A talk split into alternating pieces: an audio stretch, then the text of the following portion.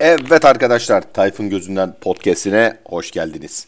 Bu bir EuroLeague podcast'i. Yine her hafta çoğunlukla en azından olduğu gibi EuroLeague hakkında konuşacağız. Takımlarımız hakkında, EuroLeague'de yaşanan gelişmeler hakkında konuşacağız. Neler oluyor biraz bahsedeceğiz ama bugün biraz tabii haliyle maalesef kötü gelişmeler var. İşte Rusya-Ukrayna savaşı, biraz ondan da bahsedeceğiz. EuroLeague'e etkilerinden bahsedeceğiz. Alınmak üzere olan ya da alınma olasılığı olan kararlardan bahsedeceğiz. Yoğun bir program yaşayacağız bakalım. Hepsini teker teker konuşacağız. Hadi bakalım, hazırsanız başlıyoruz. Evet arkadaşlar, maalesef bahsettiğim gibi geçen hafta Perşembe günü, yani biraz belki de beklenen bir şeydi bilmiyorum ama maalesef üzücü bir gelişmeyle bütün dünya güne uyandı.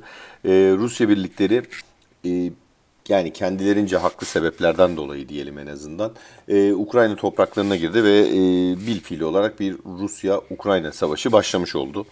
Ee, özellikle hani EuroLeague'e tabii ki etkileri olacaktır. Bunları oluyor da zaten, bunlardan bahsedeceğiz ama her şeyden önce şunu e, bahsetmek lazım. Sebebi ne olursa olsun, kim haklı kim haksız hiç önemli değil. Savaş gerçekten çok rezalet bir şey. Yani bunun lamicimi yok. Yani savaş, arkada bir sürü masum, bir sürü hani savunmasız insanı, cansız bedeni maalesef bırakıyor ve çok çok çok büyük yaralar açıyor. Onarılamaz yaralar açıyor. Belki de tamir edilmesi imkansız olan ya da çok uzun yıllar süren yaralar açıyor. Yani keşke savaşmasak, keşke hep barış olsa dünyada, anlaşmazlıklarımızı diyalog yoluyla çözsek. Yani umarım bu savaş en kısa sürede biter. Her iki taraf açısından da, Ukrayna olsun, Rusya olsun fark etmez. Oradaki masum vatandaşlar, askerler, canlılar diyeyim artık, yani kedisi, köpeği, her türlü canlısı bundan etkileniyor. İnşallah çok kısa sürede bir barış yolu bulunur ve anlaşmazlıklar diyalog yoluyla çözülür.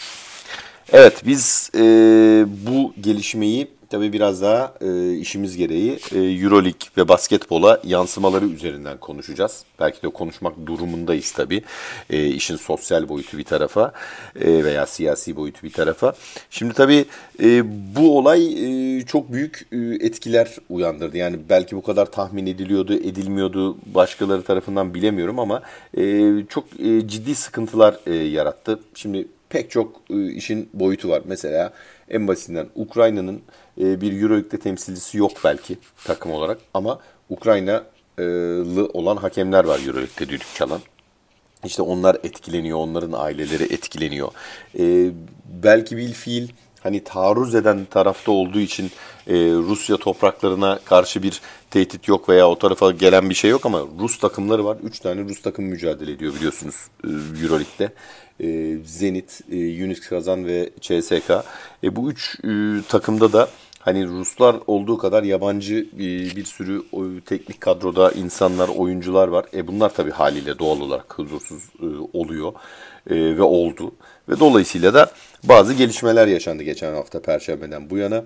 Gelişmelerin en büyüğü tabii oyuncuların ve e, teknik kadronun e, yavaş yavaş e, birer ikişer e, takımlarını terk etmesi yönünde oldu. İlk e, fitili burada e, Shengelia yaktı. Shengelia biliyorsunuz Gürcü bir basketbolcu ve e, uzun yıllar Baskonya'da e, oynadıktan sonra C S K A Moskova'ya transfer olmuştu. Ve C S K A Moskova'ya transferi de bazı e, kesimler tarafından bayağı e, ciddi eleştiri konusu olmuştu. E, Gürcistan'la Rusya'nın e, bir dönem yaşadığı anlaşmazlıklar ve e, siyasi anlamdaki gerilimlerinden dolayı hani Şengelya'nın bir e, Rus takımına, özellikle ordu takımı tırnak içinde söylüyorum, orduya bağlı bir takım, orduyu temsil eden bir takım olan C S K A'da oynaması veya oynayacak olması e, pek çok kesimi rahatsız etmişti. Bununla ilgili de bayağı ciddi eleştiriler aldı. Ama tabii işin biz e, sportif açısı, e, açıdan baktığımız için yani Shengelia e, müthiş bir basketbolcu. Harika bir kariyeri var her şeyden önce. E, çok üst düzey bir basketbolcu her şeyden önce. Biz oyunumuza bakmıştık ama bu olaylar olunca tabii doğal olarak e, eski defterler e, biraz açıldığı için Şengelya'da en çok huzursuzluk yaşayan kişi olarak C S K A Moskova yetkililerine sadece bir haber vererek ailesiyle beraber ülkeyi terk etti ve İspanya'ya gitti. İlk bu şeyden sonra, tepkiden ve ayrılıştan sonra Ee, diğer e, basketbolcular da keza e, aynı şekilde ayrılmaya başladılar. Çok böyle teker teker şu şunu yaptı, bu bunu yaptı demeye gerek yok. Ama e, bugün itibariyle gelinen noktada e, C S K A Moskova'nın bütün e, yabancı basketbolcuları e, ayrıldı veya ayrılmak üzere. İşte bu sene transfer ettikleri Litvanyalı Grigonis, ki Litvanya çok büyük tepki gösteriyor özellikle e, Rusya tarafına. E, Litvanyalı Grigonis ayrıldı, e, Iffe Lundberg ayrıldı, e, Joel Bolomboy ayrıldı. Daniel Hackett büyük bir ihtimalle ayrılacak. Hatta o resmi olarak ayrılacak. E, çünkü bu şeylerden sonra C S K A Moskova sezon sonuna kadar hani oyuncularına izin verdiğini, anlayışla karşıladığını ama daha sonra kontrat müzakerelerinin yapılacağını söyledi. Keza aynı şekilde diğer e, takımlarda işte Lorenzo Brown'un e, ayrıldığını biliyoruz. Sezonya'nın ayrılmak üzere olduğunu biliyoruz. E, keza Isaiah Cannon'ın aynı şekilde ayrılmak üzere olduğunu biliyoruz. Zenit tarafı daha net. Özellikle orada oynayan iki tane Litvanyalı oyuncu hiç hani Uygudaitis ve Kuzminsas hiç hani ikiletmeden direkt ayrıldılar. Keza aynı şekilde takım çalıştıran antrenörlerim Matis galiba Litvanyalı koç, o da ayrıldı.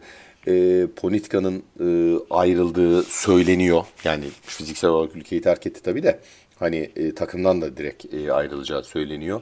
E, ve en önemlisi tabii Xavi Pascual. Xavi Pascual da büyük bir ihtimalle Zenit'ten ayrılacak. Yani işin e, şey tarafına baktığımız zaman, e, sportif e, tarafına baktığımız zaman bu e, savaşla beraber özellikle Rus takımlarında bayağı ciddi E, sıkıntılar var. E, güç kaybetmeleri var. E, bunun sonucunda EuroLeague ne yaptı ya da Rus takımları ne yaptı derken zaten Rus takımları e, artık yani hani oyuncularını tabii bu şartlarda e, ülkede tutamayacağı için onların gitmesine izin verdi. Kontrat hakları e, kendilerinde saklı kalma kaydıyla. E, EuroLeague ne yaptı derseniz, EuroLeague'de önce gelişmeleri izliyoruz vesaire falan dedikten sonra e, EuroLeague temsilcisi on sekiz takımın üst üste yaptığı bir iki toplantıdan sonra en son aldıkları karar e, Rus, önce tabii ki e, Rus takımlarının maçlarını ertelediler. İşte geçen hafta oynanacak olan maçlar ve e, pazar günü oynanacak olan C S K Barcelona erteleme maçını e, ertelediler. Fakat ondan sonra baktılar bu iş tabii doğal olarak şey olmuyor. Hani bir yere varmayacak, varamayacak gibi gözüküyor kısa sürede. E, o zaman sezon sonuna kadar ya da bu işler çözülene kadar e, diyelim e, Rus takımlarının E, maç yapmasını e, veya maçlarını askıya aldılar. E, daha sonra da oturup e, değerlendireceklerini söylediler. Şimdi e, eğri oturup doğru konuşalım. Eğer çok büyük bir ekstra sürpriz olmazsa hani ne Rusya kolay kolay hani Ukrayna'dan çekilecek ne de Ukrayna hadi gel kardeşim e, benim ülkemin işte aldığım bölümleri senin olsun diye kolay kolay teslim olacak. Dolayısıyla bu iş e, çok kısa bir sürede çözülecek gibi durmuyor. Ya da hani geçici ateşkesler vesaire olsa da hani sportif açıdan en azından e, çoğu kimsenin huzurunu e, sağlayacak bir e, durum e, tahsis edilemeyecek gibi gözüküyor. Dolayısıyla çeşitli opsiyonlar var. Bunu daha sonraki birkaç maddede belki konuşmak lazım, hatta tekrar değinmek lazım ama opsiyonların bir tanesi e, Rus takımlarının bu sezon, Rus takımları özelinde beyaz sezon ilan etmek. Yani oynadığı maçların oynanmamış e, kabul etmesi ki bu e, büyük bir skandal. Çünkü daha önceden oynadıkları ve kaybettikleri e, takımların aldıkları galibiyetleri bir anda e, hal altına süpürüyorsunuz. E, bunlardan en çok olumsuz etkilenecek olan takımların başında da Fenerbahçe Beko geliyor. E, şeyden dolayı, yani bu ertelemelerden dolayı üç e, e, takımla e, yani birer maç yaptı sadece Fenerbahçe Rus takımlarıyla. Üçünden de galibiyetle ayrılmış. Dolayısıyla üç galibiyeti gidiyor. E, aynı şekilde baktığınızda Efes daha fazla maç yaptı ama Efes'in de iki galibiyeti gidiyor. C S K A Moskova'yı deplasmanda yenmişti uzatmada biliyorsunuz. Ee, İstanbul'da Unix Kazan'ı yetmiş bir altmış sekiz yenmişti. Gerçi Zenit ve Unix'e birer kere e, kaybetti. İstanbul'da C S K A'yı da kaybetmişti. Onlar hani avantaj e, olarak geçiyor ama en azından onlar da iki tane e, galibiyetlerinden olmuş oluyorlar. Ama işin daha da komiği sıralama tarafına baktığınız zaman e, Maccabi yahu Maccabi Tel Aviv bayağı ciddi ciddi playoff'un hani göbeğine oturmuş oluyor eğer onlar e, şey olmazsa, ki o Maccabi gidişattan e, sorumlu tutarak kötü gidiyoruz biz. Bu sene bizden doğru düz bir şey olmayacak, iyi performans veremiyoruz diye Sfairopoulos'u kovmuş olan Maccabi bir anda playoff'un içine girmiş oluyor. O da işin e, e, trajikomik tarafı tabii. Keza aynı şekilde Bayern gibi, işte Monako gibi e, ülkelerde, ülkelerin takımları da e, playoff'a giriyor. Tabii böyle bir şeyin olacağını ben tahmin e, etmiyorum. Yani böyle bir durum olacaksa beyaz sezon, o zamana kadar oynanan maçlar sayılır. Ondan sonraki oynanacak olan maçlarda hükmen rakip takım e, lehine e, galip e, olarak ilan edilir. Normalde olması gereken budur. Ben öyle bir şeyin olacağına tahmin e, yani öyle bir şeyin olacağını hiç tahmin bile etmek istemiyorum. Çünkü büyük skandal olur. E, ona da zaten gerekli tepkileri herhalde hani e, bütün e, takımlarımız başta Fenerbahçe Beko olmak üzere gereken tepkileri koyarlar ve gereken itirazları yaparlar diye düşünüyorum. Yani sonuç itibariyle sevimsiz bir haftaya başladık. Ee, bir hafta yaşıyoruz daha doğrusu. Ee, hala da devam ediyor. Devam edecek gibi de duruyor. Bunun tabii basketbola yansımaları da çok olumlu değil. Çok hoş e, gelişmelere de gebe değil e, önümüzdeki günler. Öyle gözüküyor. Bakalım, her şeyin başı sağlık, her şeyin başı insan sağlığı, insan huzuru. Ee, inşallah hani bu durum e, basketbolu ve basketbolcuları etkilemeyecek bir şekilde, takımların da özellikle haklarının yenilmeyeceği bir şekilde e, çözülür diyoruz. Ve e, bu kadar sevimsiz haberden sonra biraz saha içine dönelim. Saha içinde neler oluyor, neler bitiyor, gelin biraz onları konuşalım diyorum. Şimdi tabii saha içi sonuçlarına e, dönelim demiştik. Dönerken de tabii ilk başta hani Fenerbahçe Beko ile belki de başlamak gerekiyor. E, çünkü Fenerbahçe Beko e, hem normal sezondaki, yani normal haftadaki yirmi yedinci haftadaki e, maçını e, oynadı e, Monako ile deplasmanda. Hem de e, on dokuzuncu hafta e, erteleme maçı olan Kızıl Yıldız maçını oynadı. E, ve maalesef Sarı Lacivert'te ekibimiz iki maçtan da mağlup ayrıldı. Yani bundan önceki e, dönemde e, çok iyi bir pozisyonda olduğu e, konuşulan ve çok iyi bir pozisyona da gelmiş olan e, Allah'a var Fenerbahçe. E, yani iki tane kötü ve kalp kıran, yürek e, burkan iki tane mağlubiyet almış oldu. Bir tanesi e, ve ilki e, Monaco deplasmanında olandı. Burada tabii e, şunu belirtmek lazım. Fenerbahçe Beko'da Türkiye Kupası e, maçları e, sırasında, yarı final maçı sırasında e, ön alanda e, bir Galatasaray maçında, yarı final Galatasaray maçında ön alanın çok iyi bir savunmacısı ve yani gerçekten hani varlığında eleştirilebilen ama yokluğunda da böyle e, buram buram insanın gözünde tüten, e, yokluğu aranan e, oyuncusu Pierre Henry'i kaybetti e, sakatlık sebebiyle. Kulüpten yapılan açıklama üç hafta e, tedavisi sürecek, ondan sonra duruma bakacağız tarzında bir açıklama var. E, dolayısıyla yani üç hafta sonunda verdiği, yani tedaviye verdiği cevap, vücudunun vereceği cevap, o sakatlık bölgesinin nasıl olacak göreceğiz. Eğer şey olmazsa işte bir Vasilije örneğinde olduğu gibi e, geri dönüşü biraz e, uzayabilir. Eğer e, düzgün e, normal şartlarda devam ederse e, biz... Yani Pierre Henry'i büyük bir ihtimalle Mart'ın üçüncü haftasında falan en erken e, sahalarda görebileceğiz. O arada da tabii eğer fikstür vesaire bir şeyler değişmezse de e, çok yoğun bir e, takvim olduğu için Fenerbahçe Beko'nun e, playoff yarışındaki e, mücadelelerde Pierre Henry'siz e, oynayacağı aşikardı. İşte bu Pierre Henry'siz Fenerbahçe'nin e, test e, mahiyetine çıktığı iki maçtı bu iki maç. Ee, bir tanesi yine söylediğim gibi deplasmanda Monaco maçı, diğeri de yine iki gün sonra yine deplasmanda e, Kızıl Yıldız maçı. Her ikisi de Fenerbahçe Beko açısından çok iyi gitmedi. Önce Monaco maçından biraz bahsedelim. Monaco maçında Pierre Henry yoktu ama e, uzun süre sakatlığı nedeniyle yine Fransa'daki e, bir maçta, Asvel maçında sakatlanan Nando De Colo sahadaydı. E, nasıl döndü, hani Pierre Henry'nin yerini doldurabilecek mi, dolduramayacak mı e, diye e, düşünüyorduk.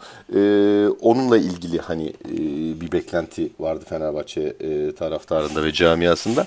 E, Şehmuz'un konusu biraz e, kritikti. Şehmuz da buradan Allah gani gani rahmet eylesin. O hafta içerisinde babasını, sevgili babasını e, kaybetti. E, onu toprağa verdi. E, kadroda olup olmayacağı belli değildi. E, ama o da e, büyük bir fedakarlık yaparak e, kadroya geldi. Ve her iki maçta da e, sahada e, oynadı. Elinden geleni yaptı. Ama biz önce De Colo'yla e, başlayalım. Ha bu arada Bartel de döndü. Bartel'den de bahsedeyim. Bartel'i unuttuk. Hepimiz unuttuk. O kadar uzun süredir e, sahalarda yok ki. Bartel kim falan diye sorabilirsiniz. Bartel Fenerbahçe Beko'nun bir oyuncusu.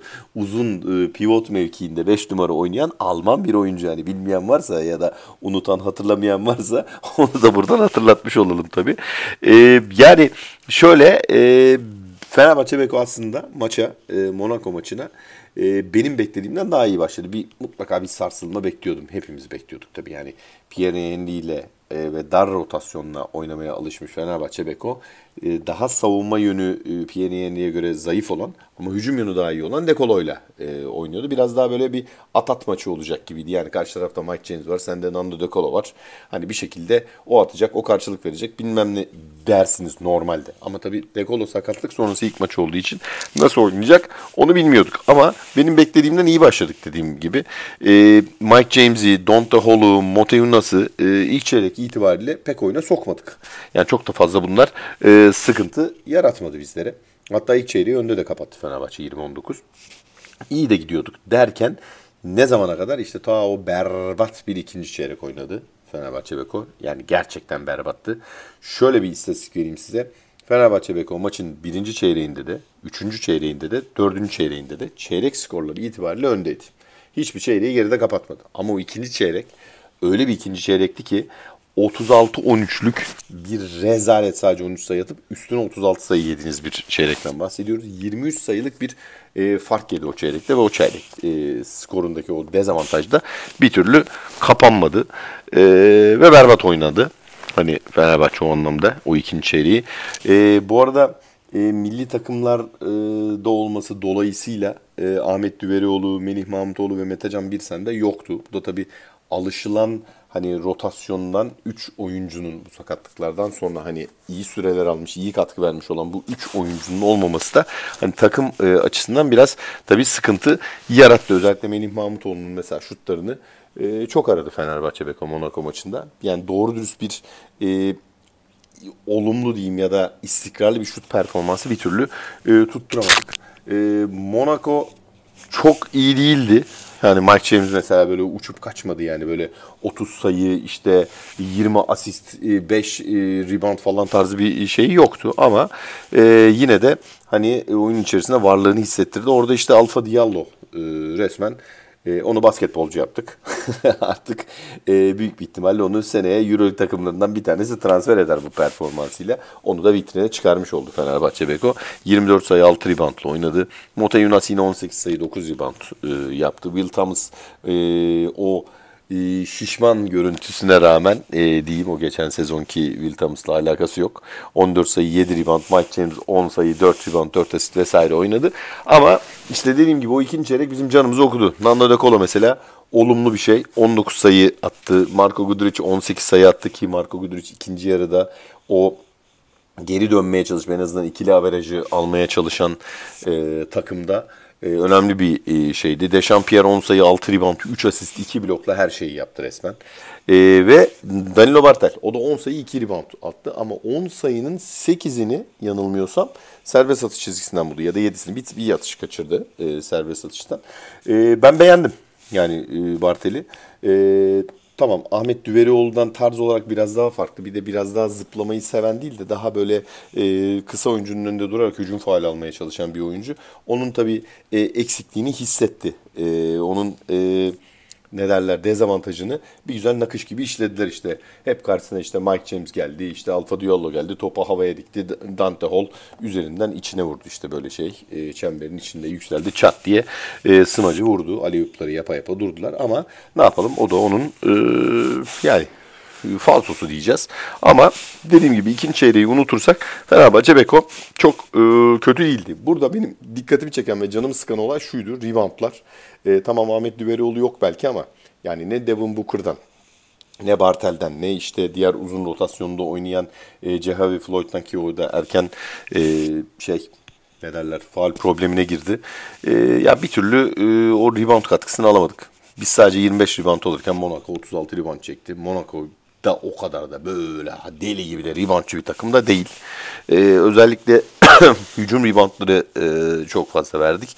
İşte o biraz önce bahsettiğim işte Bartel'in e, ayağının yere basarak e, kalması ve zıplamayı zıplamamayı tercih ederek hani faal almaya çalışması da biraz e, bunun etkisi oldu. E, adam değişme savunmalarında da biraz sıkıntı yaşadık. Ama ve lakin E, Nando De Colo'nun da dönmesi biraz süre paylaşımı açısından e, bir, e, terslikler yarattı. Ama ilk maçtır. Yapacak bir şey yok. Playoff'da rakiplerinden bir tanesiydi. İkili averajı vermeseydik iyiydi ama maalesef ikili averajı de verdik. doksan iki yetmiş sekiz yenildik. İlk maçı doksan altı seksen altı kazanmıştık. E, on sayı attık, on dört sayı yedik. İkili averajda geriye düştük. Bakalım ne olacak deyip ondan sonra e, şeye gittik. Ee, ne derler? Kızıl Yıldız deplasmanına gittik işte o erteleme maçı için. Hemen e, Perşembe günü e, maçı oynayıp e, ondan sonra da koşa koşa e, şeye gittik. Ne derler? Cuma günü pardon maçı oynayıp hemen e, Belgrad'a geçtik. Belgrad'daki maç e, yani nasıl söyleyeyim daha can acıtıcı bir maçtı. Bir kere Kızıl Yıldız Monaco'dan daha dişli bir rakipti. Yani inanılmazdı yani böyle yani sahanın seyircinin de etkisiyle o zaten Belgrad'ın ve o salonun etkisiyle e, bayağı ciddi e, motive oldukları güzel bir maç e, çıkardılar bize karşı ama her takıma karşı bunu çıkarıyorlar. E, keşke biz mesela hani Kızıl Yıldız sertliğindeki e, bir takımla oynamasaydık da daha yumuşak bir takımla oynasaydık diye insan düşündü. Ama buna rağmen e, Fenerbahçe iyi oyunda kaldı bence. Hani e, ilk çeyrekte, e, ikinci çeyrekte e, gerideydik. kırk bir otuz yedi devreyi geride kapattık ama üçüncü çeyrekte e, daha iyiydik. altmış elli dokuz önde kapattık hatta üçüncü periyodu. dördüncü periyotta da bence iyi başladık en azından öyle söyleyeyim. Ama birkaç tane orada kırılma anı vardı. En önemli kırılma anı tabii yine faul problemlerinde bazı sıkıntılar yaşadık. İsmet Akpınar tam böyle hani ritmini bulmuştu. O üçlü sayıyı da atmıştı. İşte savunmada da gayretliydi falan derken çat diye o beşinci faali mecburen takımın e, faydası anlamında e, alıp e, kenara gelince biz ondan sonra o tarafı çok dolduramadık. Birinci sıkıntımız buydu. İkinci sıkıntımız e, Nando De Colo ve Bartel oynadı. Burada Bartel'e ayrı bir parantez açalım. Bartel harika oynadı. Yani bunu diyeceğime inanamıyorum. Dilim bile takılıyor. Bartel harika oynadı diyorum. Birkaç kere daha beynimde böyle e, tekrarlıyorum. Bartel diyorum değil mi? Doğru yanlış adamdan bahsetmiyorum falan gibi böyle. Ama hakikaten çok iyi oynadı Bartel. Yani ben e, istatistiklerini şöyle e, söyleyeyim size. on beş sayı, bir rebound. Klasik. Hiç zıplamayan.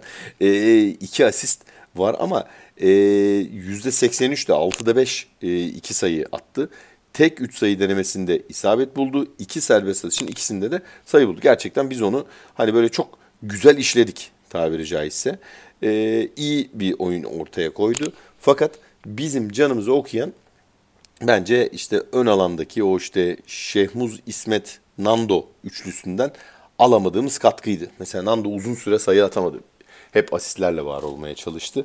Ee, onların üçünden toplam e, on bir sayı katkı aldık. Yani hani bunların bir tanesi mesela çift taneli rakamlara ulaşabilse, örneğin Şehmuz, örneğin İsmet, De Colo demiyorum bakın. Ee, yani biz bu maçı çok rahat alırdık ee, açıkçası. O biraz can sıkıcı oldu. Guduriç her şeye rağmen, her türlü baskıya rağmen üzerindeki eski Kızıl Yıldız oyuncusudur o. İyi oynadı. Devin Booker bence yine oynadı. İyi oynadı. Ee, şey Polonara e, altı sayı beş reboundla oynadı. Beklenen hani Polonara gibi değil ama katkıyı bir şekilde verdi. Ama işte biz burada yani nasıl söyleyeyim yine yetmiş dört altmış dokuz yenildik ama belki bu iki maçın özelinde şu sonuca varabiliriz Fenerbahçe Beko açısından. Fenerbahçe Beko e, sakatların olduğu dönemde de aslında yetmiş sayı, yetmiş beş sayı civarında atıyordu. Aradaki fark şuydu. elli ile altmış sayı arasında e, yiyerek maçları kazanıyordu. Hadi bilemediniz altmış beş sayı yiyerek. Real Madrid'i hatırlayın elli bir sayıda tutmuştuk gibi. E, bizim buradaki sıkıntı attığımız sayıyı yine atıyoruz. Hani kazandığımız maçlardaki attığımız sayı ama yediğimiz sayıdan daha fazla yiyoruz. Bizim burada bir şekilde o takım savunmasını bir şekilde daha iyi oturtmamız lazım. İşte o e, artık elzem bir şekilde oturtması gereken maçta e, Anadolu Efes karşılaşması. Burada mecburen iki Türk takımı çarpışacak. Hani e, birinden biri e, testi kırılacak. Burada tabii daha zor durumda gözüken e, şu an itibariyle Fenerbahçe Beko. Fenerbahçe Beko'nun daha çok kazanmaya ihtiyacı olduğu bir maç. Perşembe günü oynayacaklar üç Mart'ta. E, bakalım yani orada kim galip gelecek bilmiyorum ama tabii e, Fenerbahçe Beko'nun kazanması e, daha faydalı olur gibi e, duruyor. E, her iki takımımız da tabii inşallah tabii e, playoff yapsınlar, birbirlerinin önünü kesmesinler, o ayrı mesele ama e, yine de hani orada bir e, hani şey var. Yani keşke şu iki maçın bir tanesini bari hiç olmasa Fenerbahçe Beko kazansaydı da hani Anadolu Efes Fenerbahçe maçından ulan kim kazanırsa kazansın ne yapalım diyebilecek durumda olsaydık. Ama şu anda hani her iki takımımızın e, playoff'a kalabilmesi açısından e, bu maçta Fenerbahçe Beko'nun özellikle e, daha çok galibiyete ihtiyacı var. Bunu da ayrıyeten söylemiş olayım. Bu arada Kızıl Yıldız'da da yani e, yine bahsetmek gerekirse e, eski Fenerbahçeli Nikola Kalinic on bir sayıyla başı çekti e, skor anlamında. E, Austin Hollins'i ben çok beğeniyorum onlarda ama Austin Hollins'i çok e, fazla e, şey yapamadılar, e, kullanamadılar. Ama daha komik olan e, ve yine beklenmedik taş misali e, Nikola Ivanović e, hem savunmada hem de e, attığı yedi önemli sayıyla e, galibiyette kritik bir rol oynadı. Onların da playoff şansı pek yok gibi gözüküyor. Ee, son kararlar onları nasıl etkiler göreceğiz zaten. Ama e, yani keşke e, şu maçta kaybetseler de Fenerbahçe Beko kazansaydı diye insan düşünmeden de etmiyor. Ne yapalım artık e, bu da işin hani cilvesiymiş diyeceğiz. E, bu arada size şeyi de söyleyeyim. E, bu eğer hani yayının başında söylediğim o galibiyetlerin, Rus takımlarının galibiyetlerinin silinmesi durumunda e, Fenerbahçe Beko dokuz galibiyete düşüyor. on iki yenilgi dokuz galibiyette e, kalıyor. Kızıl Yıldız'da sekiz galibiyet on iki yenilgide kalıyor. Yani Kızıl Yıldız da e, bu durumdan biraz hani e, olumsuz etkilenenlerden. Çünkü onların da iki galibiyeti gitmiş oluyor. E, şeye karşı, Rus takımlarına karşı. E, o da onlar açısından da açıkçası biraz haksız bir durum yaratıyor gibi. Evet, Fenerbahçe Beko'nun durumunu biraz bahsettik, konuştuk. En önemli e, konu dediğim gibi De Colo ve Bartel'in gelmesinden sonra e, takım içerisinde bir ahenk ve bütünlük iki maç itibariyle en azından gördüğümüz kadarıyla e, yakalanmamış durumda. Ama bu da normaldir. Hani belli bir zaman alacağı belli. Umarım hızlı bir şekilde bu e, alışma süreci biter ve ona göre Fenerbahçe Beko'da e, kazasız belasız yoluna devam eder. Evet, şimdi geçelim bakalım Anadolu Efes'e. Şimdi Anadolu Efes'i konuşurken daha keyifli bir şekilde e, konuşabileceğiz. İlk defa uzun süredir e, Anadolu Efes hakkında. Çünkü yani en azından bu maç itibariyle diyeyim. E, Anadolu Efes geçen seneki fabrika ayarlarına dönmüş gibi duruyor. Neden derseniz. Şimdi Anadolu Efes'te en çok eleştirilen konu neydi? Ya arkadaş işte şu ön alanda bir türlü bir şey, e, ne derler, bir ritim e, tutturulamadı. Anadolu Efes bir şekilde hani o alıştığımız Anadolu Efes gibi değil. Top paylaşımı doğru dürüst yapılamıyor. İşte asist sayısı vesairesi falan az. E bunların hepsini bir anda e, çöpe atacak bir maç oldu. Bir. Ee, ön alan mı dediniz kardeşim? Shane Larkin on altı sayı. Ön alan mı dediniz kardeşim? Vasilije Micić yirmi sayı. Ön alan mı dediniz kardeşim? Rodrik Boboa on üç sayı. James Anderson on bir sayı gibi böyle acayip bir e, güzel maç oynadılar. E, dış şut itibariyle baktığınızda e, yani bir ara şey dedim herhalde N B A skoru gibi bir skor olmak üzere. Çünkü o kadar çok yüksek isabetle atmaya devam etti ki e, Efes ve bu arada yüz dokuz yetmiş yedi bitti maç bu arada. E, ama yani daha da farklı olabilirdi yani onu da e, söyleyeyim size. Hani böyle çok e, ay böyle çok yakın geçti maç falan filan diyebileceğiniz bir maç değil. Acayip bir maçtı yani Efes açısından. Ya ben rakip takım olsam herhalde yeter arkadaş bırakın beni bir salın beni falan derim. Çünkü otuz dört üçlük denemesinin yirmi ikisinde isabet buldu Efes. yüzde altmış dört, altmış beş hatta. Yani inanılmaz bir e, yüzde bu. E, gerçekten Efes insanı bıktıracak kadar çok her noktadan dış atış soktu. İşte Adrian Muharman da soktu. İşte dediğim gibi Elijah Bryant bile soktu. Size ikide iki üç sayısı var onda yani yanlış anlamayın bu arada. E, sekiz sayısı var, altı reboundu var. E, Adrian Muharman zaten yine E, ufak çaplı bir kariyer maçı oynadı. on yedi sayı, beş rebound. Bunun e, işte şeyi ne derler e, yedi atıştan beşini üçlük olarak soktu zaten. on beş sayısı üçlüklerden geldi. E, pek fazla böyle e, şeye e, pota altına e, ihtiyaç bile duymadılar. Yani o kadar çok dış atış soktular. Ama işin komiğini size söyleyeyim mi? Bakın maçtan önce e, bütün takım Efes'te hani normal ısınmalarını yaparken işte turnikeler vesaire biliyorsunuz işte basketbolda nasıl klasik ısınmalar olduğunu. Ee, Maccabi Tel Aviv'de Sfairopoulos sadece üçlük atarak ısınıyordu. Yani o da ayrı bir komedi. Ee, biliyorsunuz onlar e, Sfairopoulos'u gönderdiler yayının başında söyledim. E, Sfairopoulos'uz bir e, Maccabi Tel Aviv olarak hani Anadolu Efes'in karşısına çıktılar. Biraz çok denk kuvvetleri mücadelesi değildi açıkçası. E, ama Skara Wilbeck'in de zaten hani altı asist yaptı. on yedi sayı attı. Bunların eee üç sayılıkta sadece iki tane iki üç sayılıklarında bir tanesini isabet buldu gibi. Ee, yine Antoni Ziz, Ante Zizic on yedi sayı yedi reboundla dikkat çekti. Ama sadece bu iki oyuncuyla falan olmaz abi. Yani sonuçta bakıyorsunuz Anadolu Efes, yani hangi birini tutacaksın? Yani Rodrik Baba'yı tutuyorsun, Larkin atıyor. Larkin'i tutuyorsun, Micić atıyor. Micic'i tutuyorsun, Elijah Brandt atıyor. Bunların hepsini tutuyorsun. E, gidiyor e, Adrian Muarman atıyor. Adrian Muarman'ı tutuyorsun. Bu sefer e, iç taraftan e, işte geliyor, işte ne derler, Flies üzerinden bir ikili oyun e, yapıyorlar. yedi sayıyı çat diye oradan buluyorlar. Hadi hepsini bir kenara bıraktık. Ulan bunların hepsini bir şekilde tıkadım diyorsun. Bu sefer bu maçta sürpriz bir adam ortaya çıkıyor. E, şey... Ee, ne derler James Anderson şırak, hem de iki dakika oynuyor, bakın ha yanlış anlamayın, iki dakika on üç saniyede on bir sayı şap şap şap gönderiyor. Hadi bana eyvallah abi diyor, çekiyor gidiyor. Bir tane iki sayısı var, üçlü üç üçlüyü atıyor, hadi bana eyvallah diyor, on bir sayı alıp kenara çekiliveriyor. Daha da işin trajik oyun tarafı, o çok eleştirdiğim yazılarda falan da yazdığım bu Ergin Ataman, Filip Petrušev gerginliği ne olacak arkadaş falan diyorum ya, Filip Petrušev bile oynadı bu maçta yahu. Yani İnanılmaz. Nasıl oldu ben de bilmiyorum ama iki sayıda atıverdi yani. dört dakika, dört dakika, otuz yedi saniye oyunda kaldı. Filip Petrušev bile oynadı, öyle söyleyeyim. E, reboundları hiç söylemeye gerek yok ama yani otuz bir rebound e, Anadolu Efes aldı. E, yirmi beş rebound e, Maccabi Tel Aviv aldı. Asistlere bakarsak esas hani Efes'in gücünü, Efes'e Efes yapan oydu.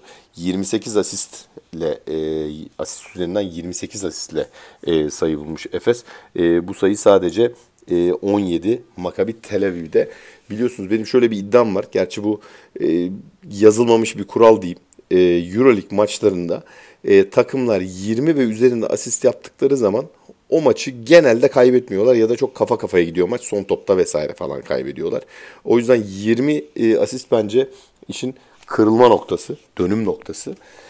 E, yirmi asistin üzerinde de kat bakat çıkmış durumda Anadolu Efes. Yani Anadolu Efes tabiri caizse fabrika ayarlarına dönmüş durumda. Şimdi söylediğim gibi Perşembe günü Anadolu Efes kendi sahasında Sinan Erdem'de Fenerbahçe Beko'yu e, ağırlayacak. E, eğer oturup doğru konuşmak gerekirse eğer Efes bu performansı gösterir, Fenerbahçe Beko'da e, Kızıl Yıldız ve Monako maçlarındaki performansı gösterirse Anadolu Efes e, büyük bir ihtimalle bu maçı kazanır gibi gözüküyor. Eee Kazanması kendi adlarına tabii iyi ama Fenerbahçe adına kötü olur. E, Fenerbahçe'nin durumu itibariyle. E, güzel bir maç olacaktır. E, burada tabii hani takımların maç ritmi de önemli, şeyi de önemli ama e, güzel bir rekabet olacaktır. Her zaman bu rekabet var zaten Fenerbahçe ile Anadolu Efes arasında. E, zaten hani EuroLeague'de oynamalarından mütevellit. E, Ülker Birleşmesi'nden sonra özellikle iki bin yediden itibaren diyeyim size. E, Fenerbahçe ile Efes arasında bu tatlı rekabet diyeyim. E, yaklaşık on beş senedir devam ediyor. Hem ligde hem de Ee, şeyde EuroLeague'de. E bu da o e, onlarca karşılaşmadan e, bir tanesi olacak. E, centilmence güzel bir e, mücadele geçsin e, diyorum.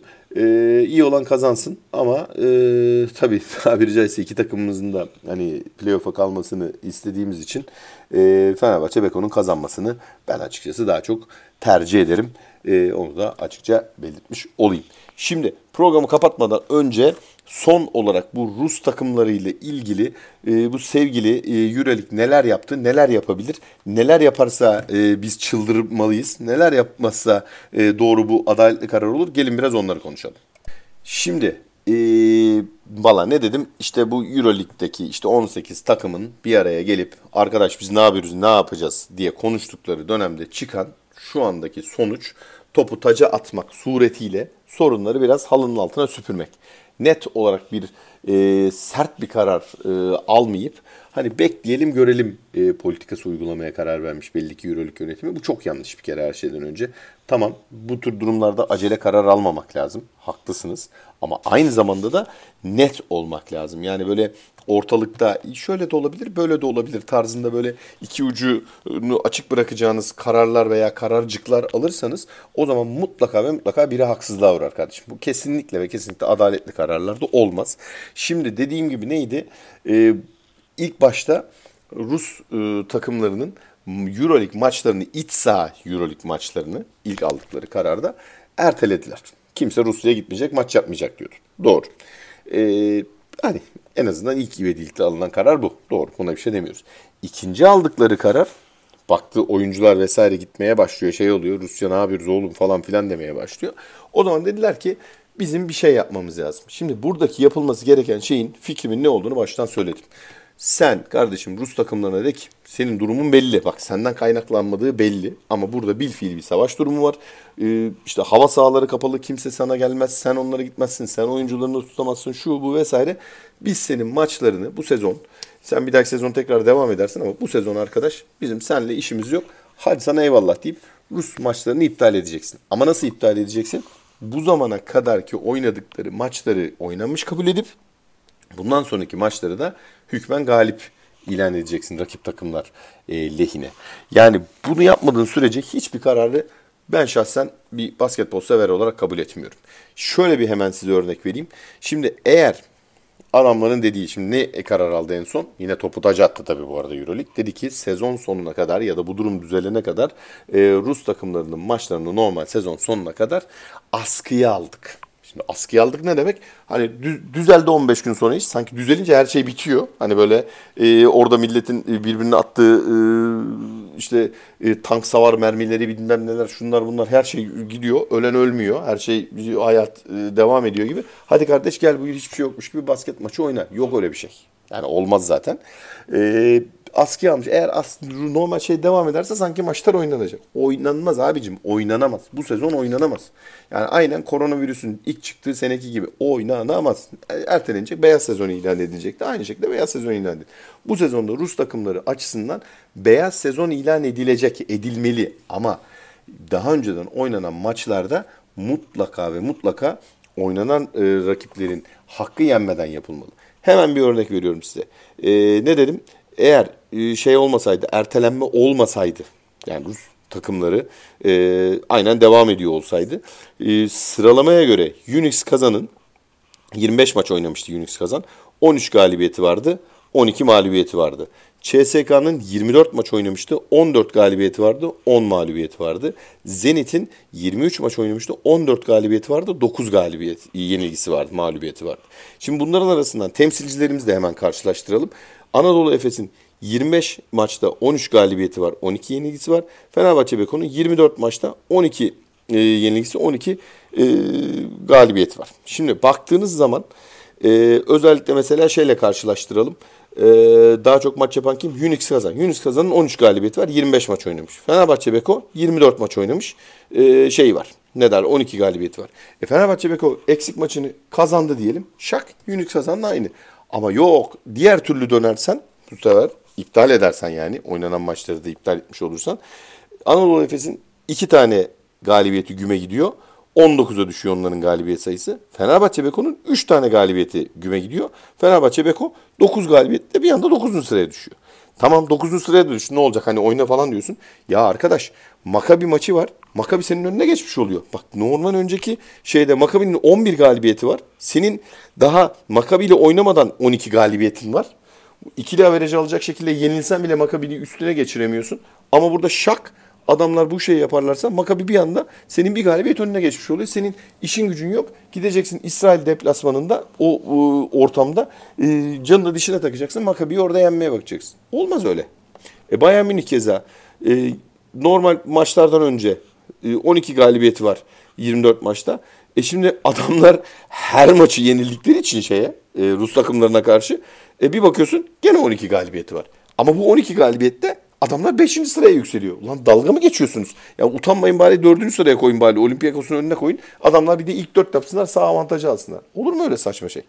Yani o yüzden bu işin e, bir şekilde çözülmesi lazım. Ama adil bir şekilde çözülmesi lazım. Yoksa gerçekten bu iş çok su kaynatır. Hakikaten de çok rezil durumlar olur. O yüzden acilen yani olasılık varsa bile akıllarına böyle bir şey geliyorsa bile hemen unutun abi bu düşünceyi. Hemen aklınızdan atın. Böyle bir şey olmaz. Böyle bir skandal kararı da olmaz. Gerçi EuroLeague'in skandal kararlarına alışığız o ayrı mesele ama olmaz olamaz. Nokta diyorum ve bu konuyu da burada kapatıyorum. Evet arkadaşlar, yine bu EuroLeague e, olası kararları yüzünden bir anda hop diye yükseldim böyle bir anda. E, sinirim tepeme zıplayıverdi. Ama yani paylaşmak istiyorum. İsyanım büyük çünkü bu konuda. E, bu isyanla beraber bu programın da böylece sonuna gelmiş olalım. Teşekkür ediyorum dinlediğiniz için. E, yine bu hafta e, yani inşallah bir terslik olmazsa hani Rus takımları maçları dışında normal EuroLeague'i elimizden geldiğince e, oynamaya çalışacağız. E, canımız sıkılmamaya bakacağız. Basketbola odaklanmaya bakacağız. İnşallah her şey güzel olsun.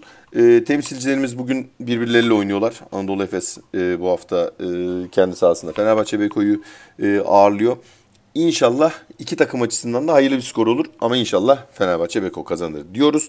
Ve bir sonraki programda görüşmek üzere diyerek programı yavaştan kapatıyorum. Bir sonraki haftada görüşmek üzere arkadaşlar. İyi günler diliyorum.